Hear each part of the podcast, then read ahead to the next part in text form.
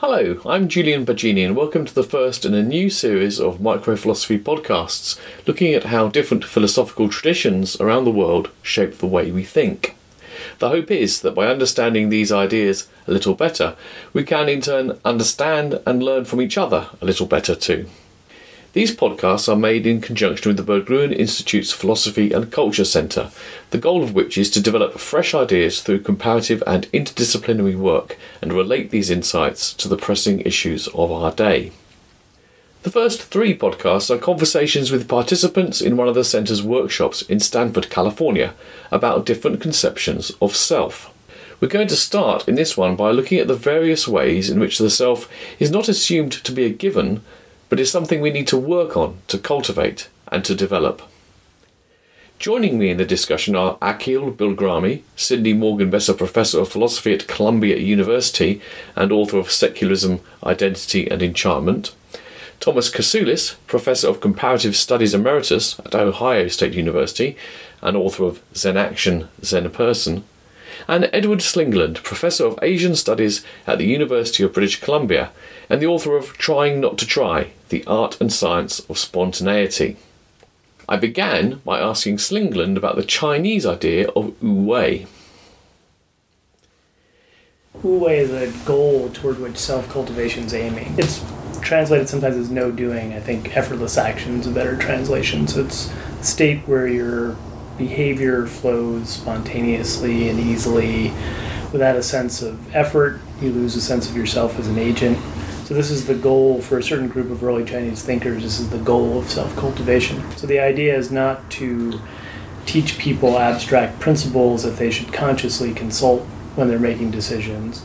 It's to get them to develop automatic dispositions or habits that will kick in automatically when the appropriate situation presents itself. And, and, there's a paradox there because the ultimate goal is a kind of effortless action, but it takes a heck of a lot of effort yes. to get to it. yes, and if you're trying, it's a sign you're not there yet. But how do you get someone to try not to try? It's the central paradox at the heart of all of these early forms of thought. That's kind of interesting in, in, in many ways. Um, one is the importance of really working towards certain goals. Tom Kasulis or Akeel Bilgrami, uh, in, in the traditions that you're most familiar with, is that a, a recurrent theme? Are people expected to, from a young age, uh, work hard to fashion themselves? Yes, uh, well, in the case of Japan, and this is partly inheritance from China as well, the idea of education is something that is a kind of embodied practice of the tradition. People always speculated on whether Japan, in this, in the current era, would completely eliminate the Chinese characters, but that would mean that they would then just type everything.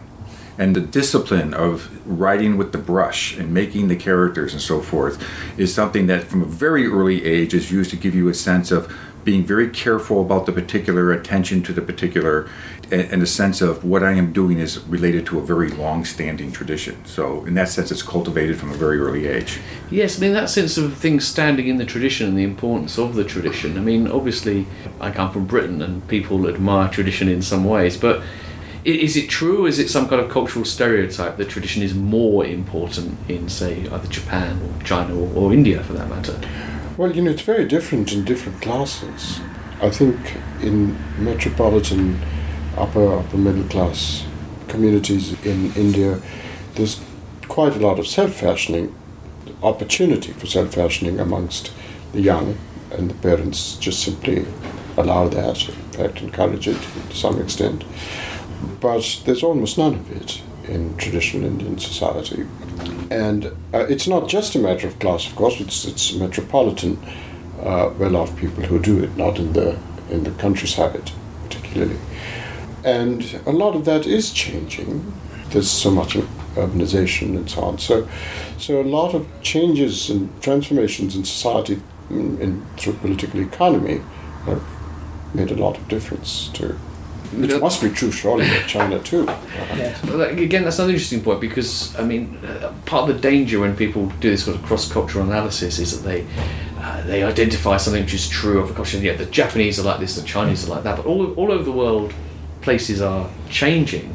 So, to what extent do these ideals actually still have a grip? I mean, in Japan, for example, isn't there an issue here with young people they're not being prepared to engage in that really long kind of period of apprenticeship. Oh, that's that's exactly right, and it's a, a matter of great concern. The o- the only point that I would add to that is, I've been studying Japan now for forty five years, uh, and about every ten years there is the idea that well the youth is gone, They're, everything's gone, tradition's going down the toilet, mm. and That's so what forth. Confucius said, Yeah, right? yeah, that's right, exactly. BC. That's right. Yeah, you know, this is People have been saying and that for a Plato, and you know, I mean, you know, this is a very common idea. A- And what happens, at least in the Japan's case, is that when the youth ends up getting into corporate Japan, getting a career and so forth, then a lot of the traditional values, how you relate to people, what's expected of you, and so forth, uh, suddenly becomes immediately relevant because this is the way to get along in your new career and be able to survive.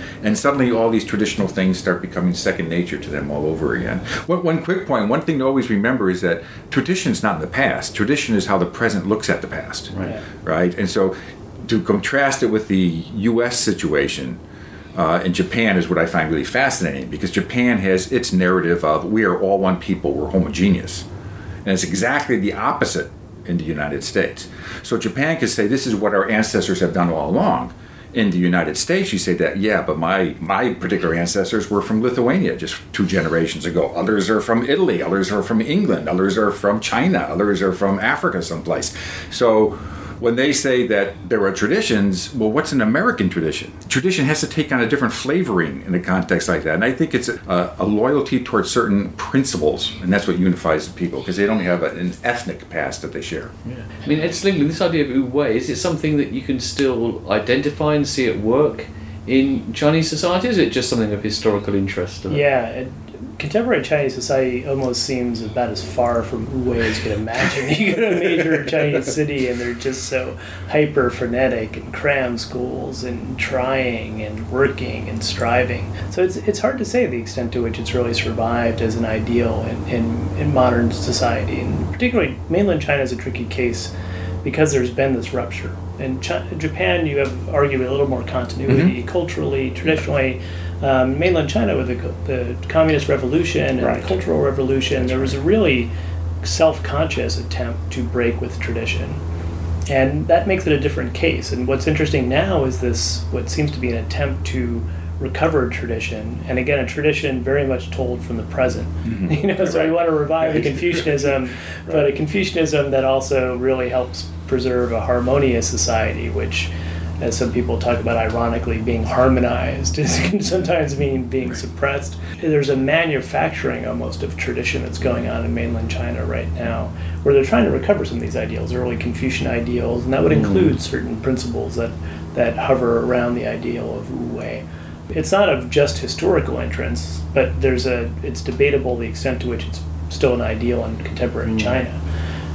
I mean, it's interesting that in, in Britain there's been a real revival of interest and kind of concern in the transmission of you know virtue and character. A sense that this isn't happening, and they're trying to introduce things like programs in schools to teach people to be of good character. Now. Akeel Bilgrami, the, the, workshop we've been attending here, you actually gave an example of uh, a form of, if you like, transmission of values, which was actually nothing to do with that kind of pedagogical teaching, and used the example of Gandhi. Can you say a little bit about that? So Gandhi had this very self-consciously articulated idea that the sort of philosophical uh, mentality that gives rise to, to violence is that one's moral judgments or moral stances, if they get articulated in principles and imperatives, uh, I mean, he never read Kant, but this is obviously a, his understanding of Western ways of thinking that if they get articulated in principles and imperatives, then when people fall afoul of those principles and imperatives, there is a tendency to see it. In fact, it's compulsory to see it as transgressive in some way, and therefore the justified object of criticism. And his anxiety was that when you had these very critical attitudes generated by this ethical conception, then criticism led to contempt, which led to the possibilities of violence. So his idea was to not allow one's moral stances to get universalized into principles, to generate imperatives, but rather to see everything is a matter of conscience, not at all as a matter of principles. One's moral judgments and stances came from individual conscience. And when one acted on one's conscience, one was basically setting an example but not generating a principle. Hmm. And so, if one's example failed to set, that's just a different phenomenon than transgression. And part of the moral psychology that it would generate is one of disappointment, but not criticism. And much of the disappointment would be with oneself for it not having set, you know, the example having set. So, so he wanted to, to shift the mentality in, moral psychology to grounds that weren't, as it were, paler shades of violence. Mm. Was that a radical view, or is there a sense in which it, it we can understand why it emerged in India rather than say, you know, uh, Well, Europe what is radical? I mean, you know, Erasmus had the idea of ex- exemplarity and the other antecedents too. But what was radical was that he made it a explicit criticism of Western ways of thinking about morals. It may have been pregnant with Erasmus, but Erasmus didn't develop it theoretically. But being critical of Western values would seem to imply that he was offering something which people would recognise as being non-Western or Indian. Is right. that true? So it's the idea of exemp- exemplarity he just thought was just very much part of Indian culture. It comes from a kind of patriarchal family idea where the father is an exemplary figure and he doesn't need to set up principles, just you know, is an example, sets an example. I mean, Tom Kasulis, in, in, in Japan, the uh, idea of the sort of training of the self, I mean, a lot of the examples we think of, they seem to involve a very sort of what seems like a very small, sometimes even trivial mm. practice. Uh, there's a very interesting film, Jiro Dreams of Sushi, which is mm-hmm. about a sushi mm-hmm. master, Right. and you've heard how people spent like about three years just making that one egg dish so they get it right. right. Now that just seems very strange to people who are not part of the culture. But what's going on? How can we understand the Okay, sense of that? that's a, that's a very good question. I think it is often misunderstood in the West. It's usually called minimalism in the West, and, and you sort of exclude everything extraneous and so forth. But actually, I think the more fundamental idea that this draws on in a Japanese uh, spiritual and intellectual tradition it has to do with the relation of whole and part. And the assumption is is what I call the, the, the holographic relation, where the whole is actually inscribed in each part. And the way to think of that, for example, is uh, when I brushed my hair this morning, I lost part of myself. Now, that wasn't a great Buddhist phenomenon. That was some of my hair ended up in my comb, and it looked like I lost part of me. However, in another sense, if that same hair shows up at a crime scene, then suddenly they look at that hair ever more closely, zoom in rather than zoom out on it, not try to say, oh, let's try to find another of his hairs. They've got all they need in the one little part because if you study that, you have the DNA for the whole body. And so, therefore, the idea in the Japanese sense, if you focus deeply enough on the particular, you end up actually discovering the relation of the whole. And so, to know the whole, you don't stand back, you zoom in and and that's a very important part of their whole way of thinking. It, it, so like everything we discover is not a little tile that fits into some mosaic. It's more like a piece of a jigsaw puzzle that tells you something about where the next piece is, and the next piece, and the next piece, and you build a whole out of that. And similarly, so that, that the haiku, which people Yes. know as a piece of Japanese poetry, that's uh, only what seventeen syllables. Seventeen syllables, yes. But Yeah, it, well, early Japanese poetry had what they call linked verse. People added, added. They could be hundreds of lines long. Then they went down to a seven-line verse, and then finally a three-line, seventeen-syllable verse. And a Japanese haiku poet would say, "I left nothing out that was in the longer poems." But what I do intend, and this is a haiku poets speak of this all the time, that the haiku poem is not complete until the reader completes it. The reader has to look at the part and see the whole. The reader has to do that work. And what, what the artist does is try to give that little point uh, that, that sort of triggers that ability to see the whole. But you have to do the work. it's linked that idea that um, the whole is, in a sense, uh, manifest fully in the part. It, it also seems to link with ideas of you know everything sort of being connected, everything being one in an important way. Is that a, an idea which is important more broadly in East Asia, is it quirkily Japanese? I can't think of an idea like that of the pre-Buddhist tradition in hmm. China. I don't know. Can you think of anything classical No, pre no. So things really change when around the beginning of the Common Era when Buddhism comes in and introduces new metaphysics and ideas about Buddha nature being present in all things. But in the pre the pre Buddhist tradition, I can't think of any idea like that. I, I think you're right. And in fact, it comes in through the Indian Buddhist, the Avatamsaka Sutra, Yeah, sort of the epitome yeah. of it, uh, where th- there's this Sanskrit text from India that says every phenomenon ultimately is a reflection of all the other phenomena. In India, it had a kind of nice philosophical run, but it didn't have the impact and the depth of, of, of That taking that in practical terms that it, to that it China, did to yeah. China and then to Japan. Yeah. But I suppose I'm really, I'm really asking here is that there is this sort of idea that people have that all over the, the East, as it is called in broad brush terms, there is much more a sense of the fundamental unity of all things, if you like. That there isn't that sort of breaking down of things into what are perhaps stereotypically called dichotomous um, categories. Is that just some kind of uh, Western misconception, or is there something to that? I think it's part of the uh, this myth about the East. So there's there's kernels of truth. So there are these Buddhist ideas that are very much like this, but you also find ideas like this in ancient Greeks and parts of Western thought. So there's an extent to which I, in my more recent work, I've been fighting against what I see as this myth of holism in East Asia. That's part of a broader kind of Orientalism, where the East or China as a, is seen as monolithic and stands in for everything that we wish we did here in the West, but we don't. You know, and you see this. It goes. The tradition goes back to people like Voltaire and Leibniz, who you know looked at this early reports from the Jesuits were coming in about Confucianism and about Chinese thought, and they said, "Oh, there, that's there. They have it right."